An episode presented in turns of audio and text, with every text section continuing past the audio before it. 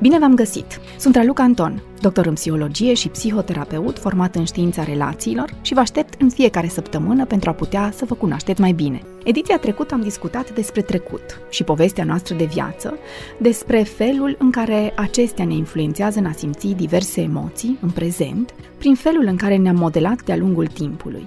Azi aș vrea să povestim puțin mai mult despre mecanismele mentale pe care le-am învățat din relația cu cei apropiați nouă și despre felul în care aceste mecanisme ne duc la a simți emoțiile negative și la a avea comportamente care nu ne sunt de folos. Epictet spunea atât de frumos. Oamenii sunt tulburați nu de lucruri, nu de ceea ce li se întâmplă, ci de felul în care privesc acele lucruri, situațiile prin care trec. Practic, el credea că putem să exersăm pentru a fi fericiți prin a modifica felul în care gândim, prin a ne dezvolta într-un mod conștient abilități de a gândi într-un mod rațional și prin a înțelege ce putem și ce nu putem controla în viața de zi cu zi.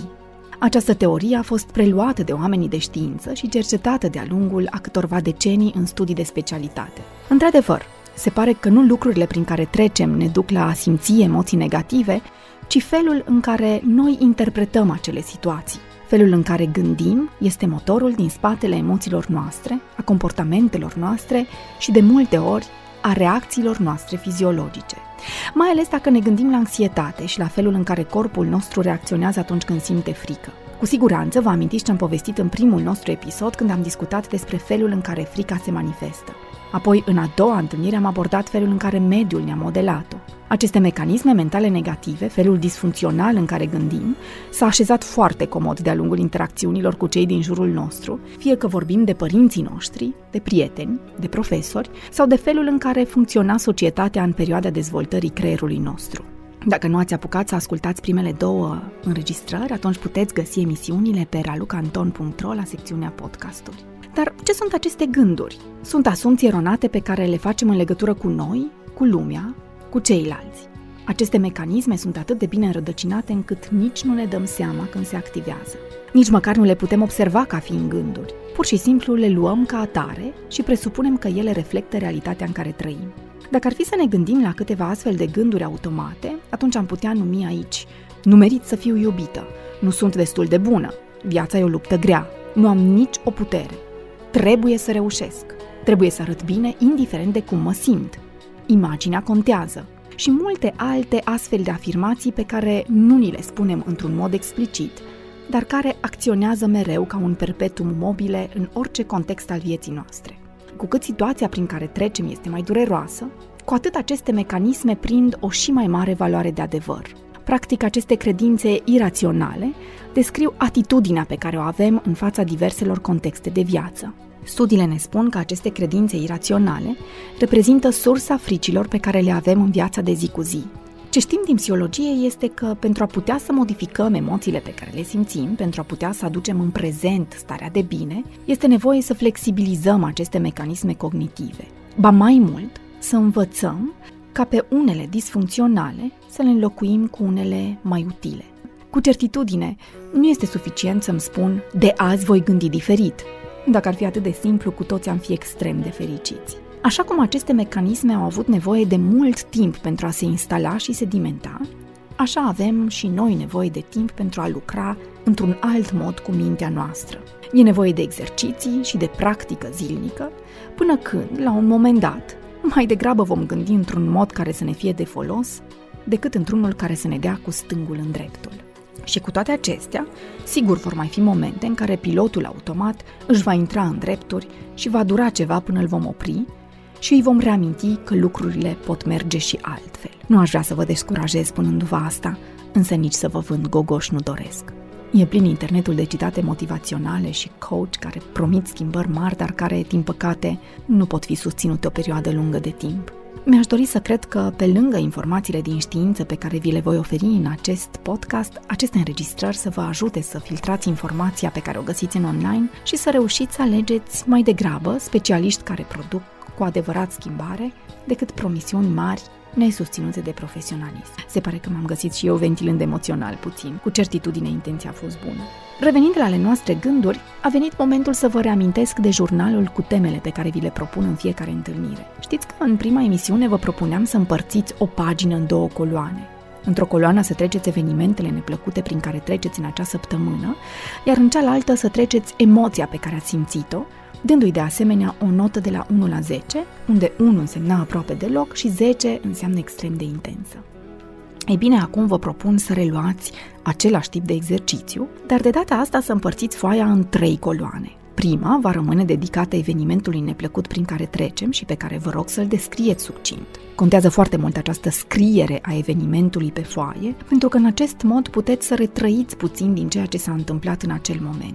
Practic îl ajutați pe creier să reactualizeze nu doar contextul, dar și emoția pe care ați trăit-o. A doua coloană va fi dedicată de această dată gândurilor pe care le aveți în acele momente. Sigur, nu va fi chiar atât de ușor să vă gândiți la ce v-ați gândit. Nimeni nu ne învață să facem acest lucru și vă va veni peste mână la început. Dar așa cum spuneam și mai devreme, a învăța să lucrăm cu gândurile noastre necesită timp și a învăța să ne cunoaștem necesită exercițiu. Iar exercițiul de a ne cunoaște gândurile poate fi unul dintre cele mai importante exerciții de cunoaștere a propriei persoane. A treia coloană este pentru emoții.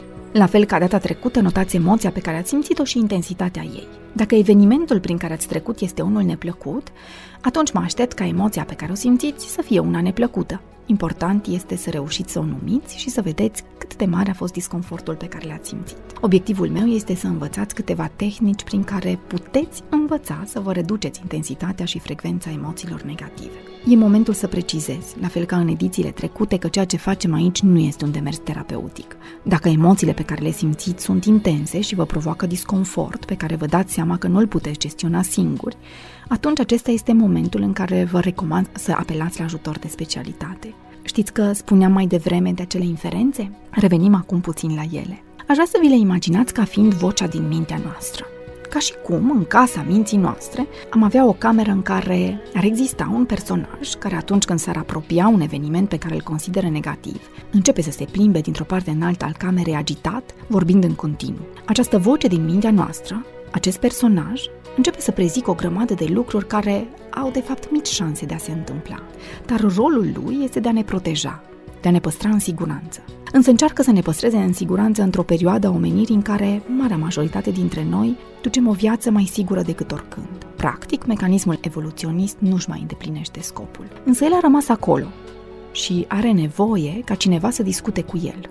Această voce din mintea noastră, dacă mâine am avea un examen, de exemplu, mi-ar spune în continuu, în timp ce s-ar plimba agitată dintr-un colț în altul al camerei, din casa minții noastre. Trebuie să fii foarte bine pregătită. Trebuie să iei o notă mare. Dacă nu-ți mai amintești nimic din ce ai învățat, dacă mintea îți va fi goală și o să te uiți la foaia de examen fără să poți scrie trei cuvinte, dacă vor spune ceilalți despre tine că ești incompetentă, vezi, nu ești în stare nici măcar să iei un amărât de examen.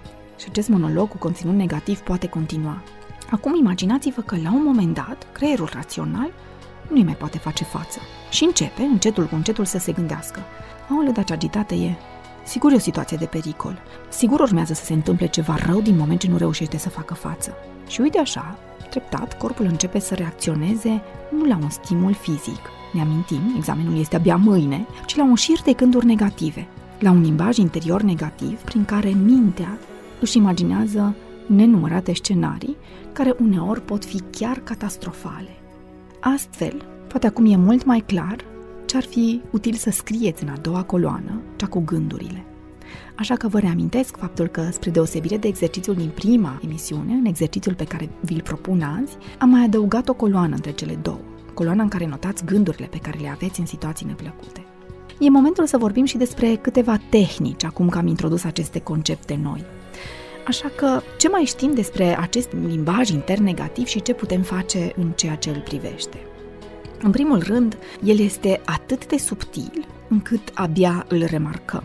De cele mai multe ori ne dăm seama de el doar în momentele în care ne relaxăm și ne dăm un pas în spate și analizăm cu adevărat situația. Dacă ar fi să păstrăm analogia de mai devreme cu personajul care locuiește în camera din casa minții noastre, haideți să ne imaginăm că el vorbește în continuu.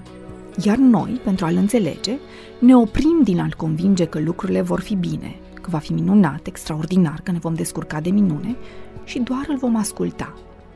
Vom sta să vedem ce spune cu adevărat. Știți că vă aminteam mai devreme de Epictet?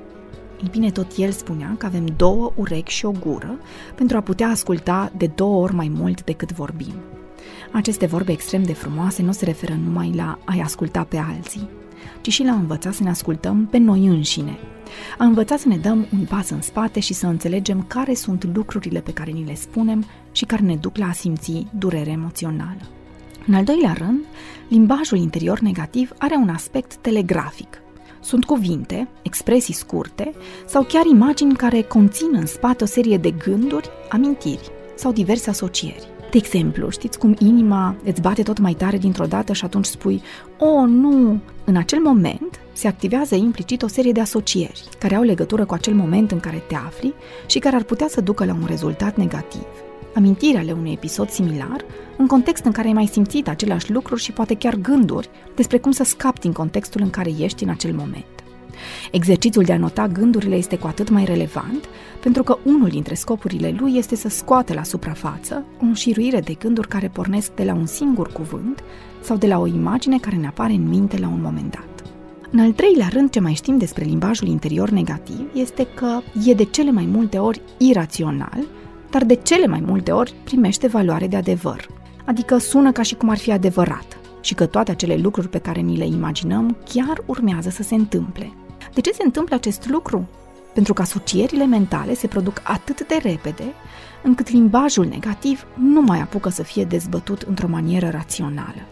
Astfel, e foarte greu să evaluăm validitatea a ceva de ce aproape nu ne dăm seama. Și ajungem să acceptăm gândul exact în forma în care vine. În al patrulea rând, acest limbaj intern are și un beneficiu pe termen scurt. Întreține comportamentul de evitare, care este caracteristic în anxietate și despre care vom vorbi în edițiile următoare. De ce are acest comportament un beneficiu pe termen scurt? Pentru că pe moment, evitând ceva de ce ne este teamă, ne duce la a scăpa de contextul negativ. Vă amintiți exemplul de mai devreme cu examenul? Ei bine, dacă ne imaginăm în continuu cât de greu va fi, cât de puțin vom ști și ce vor spune ceilalți despre noi, cresc șansele să nu mai mergem la examen, lucru care pe moment îmi rezolvă anxietatea. Pe de altă parte, însă, pe termen lung, nu facem decât să întărim credința conform căreia examenul, situația de care ne este frică, e periculoasă, deci trebuie să ne protejăm de ea. Astfel se formează un cerc vicios. Limbajul intern negativ întreține evitarea și evitarea întreține mecanismul cognitiv disfuncțional. În ultimul rând, ce știm despre acest limbaj intern este că e un comportament învățat, ca un obicei prost. Teoretic, știu că n-ar trebui să mai fac acel lucru, dar nu mă pot abține din a-l face. E ca și rosul unghiilor. Știu că n-ar trebui să fac acel lucru și am și un șir lung de motive pentru care nu ar trebui să mai fac asta. Însă cu toate astea nu mă pot opri din a mi le roade și uneori e un automatism. Pur și simplu mă trezesc făcând acel comportament fără să fi realizat când am început. Mai știm din știință că nu ne naștem cu acest limbaj și că el e cel mai probabil învățat. Ce veste bună de altfel. Așa cum învățăm un lucru, putem să ne și dezvățăm de el. Desigur, ia timp și efort. Nici o schimbare nu este ușoară, chiar dacă știm că, pe termen lung, ea va duce la lucruri bune.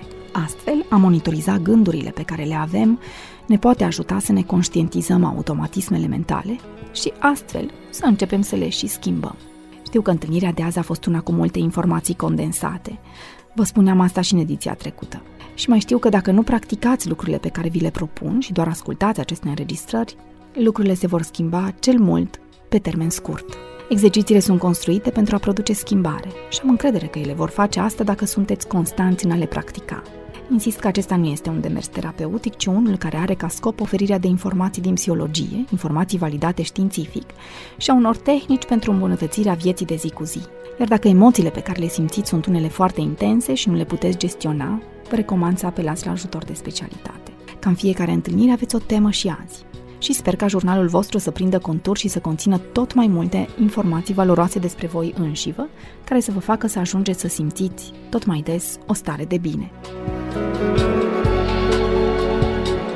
Am discutat azi despre gândurile din spatele emoțiilor și comportamentelor noastre, despre acele credințe centrale și despre inferențe, acel limbaj interior negativ care ne duce să ne imaginăm tot felul de scenarii negative despre viitor. Acestea sunt cele care ne întrețin emoțiile negative, formând diverse cercuri vicioase. Și tot acestea sunt și cele care, prin practică, trebuie modificate pentru a reuși să gestionăm emoțiile negative și comportamentele care nu ne ajută. Continuăm discuțiile despre gânduri și în ediția viitoare, atât cu informații teoretice validate de știință, dar și cu tehnici și exerciții pe care le puteți aplica. Sunt Raluca Anton și vă invit în fiecare săptămână la câte un nou episod din Jocurile Minții. Până atunci, vă doresc o viață cu sens.